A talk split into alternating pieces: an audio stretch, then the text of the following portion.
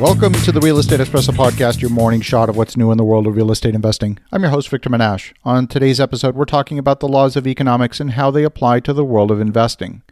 But first, I love to answer your questions. If you have a question you think is going to be of broad interest, I'd love to answer it live on the air on one of our many AMA episodes. That is, Ask Me Anything. Send your questions to victor at victorjm.com. That's victor at victorjm.com, and I'll answer it live on the air. We're back. On today's episode, we're talking about the laws of economics and how they apply to the world of investing.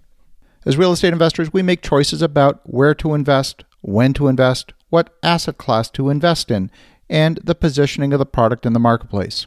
When you perform due diligence on a particular opportunity, there's always three elements to look at in detail. Number one, the team. Have you got the right people involved in the project? Number two, the overall market. And number three, the specifics of the deal. One of the realities of our modern world is that nothing ever stays the same. You'll either be in a period of growth or a period of decline. That's true of companies, that's true of cities, it's also true of individuals.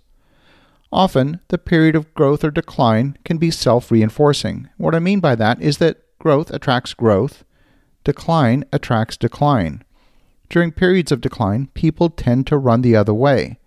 Whenever you have a self reinforcing function, it has the effect of accelerating. That's why you see companies experience financial difficulty slowly at first, and then all of a sudden they're in bankruptcy. Cities can experience the same phenomenon. Most cities are in fact incorporated. It's a special type of corporation that gets its power from the province or state in which it resides. Cities are not enshrined in the Constitution. Municipal governments usually get their power from an act of the state or provincial legislature. So, why is this important?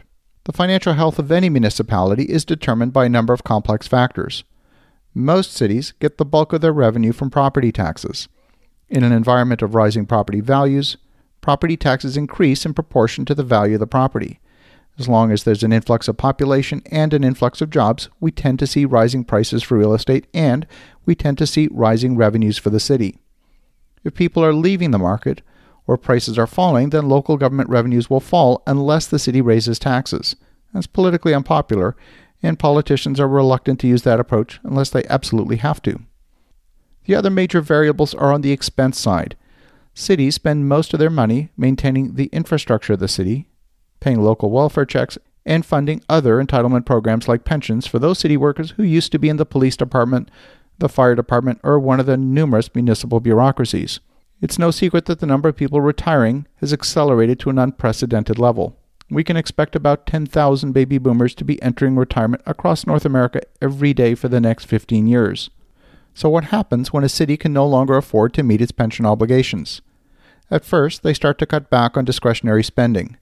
Next, they start to defer maintenance on critical infrastructure like roads, water, sewer, and public parks. Then they cut back on the number of teachers in the schools, and we see class sizes increasing. When that trick stops working, the city has no choice but to declare bankruptcy.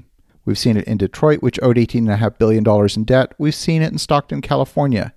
Even Jefferson County, Alabama, had to seek bankruptcy protection with 4 billion in debt. The 36 cities across the United States that have declared bankruptcy are just the tip of the iceberg. So, my question to you is a simple one when you make an investment decision to invest in any municipality, are you taking a close look at that city's upcoming pension liabilities? Are you looking at their ability to pay and fund those liabilities? When you're investing in a city that has a high likelihood of facing rising taxes, declining infrastructure, a possible exodus of population, and who knows, bankruptcy, is this really where you want to invest? Is it going to protect your investment or is it going to degrade the value of your investment? One of the very important factors for you to look at when you look at the market. It's not just the local market conditions. It's a vital step to consider when you look at the market aspect of your due diligence. As you're thinking about that, have an awesome rest of your day. Go make some great things happen. We'll talk to you again tomorrow.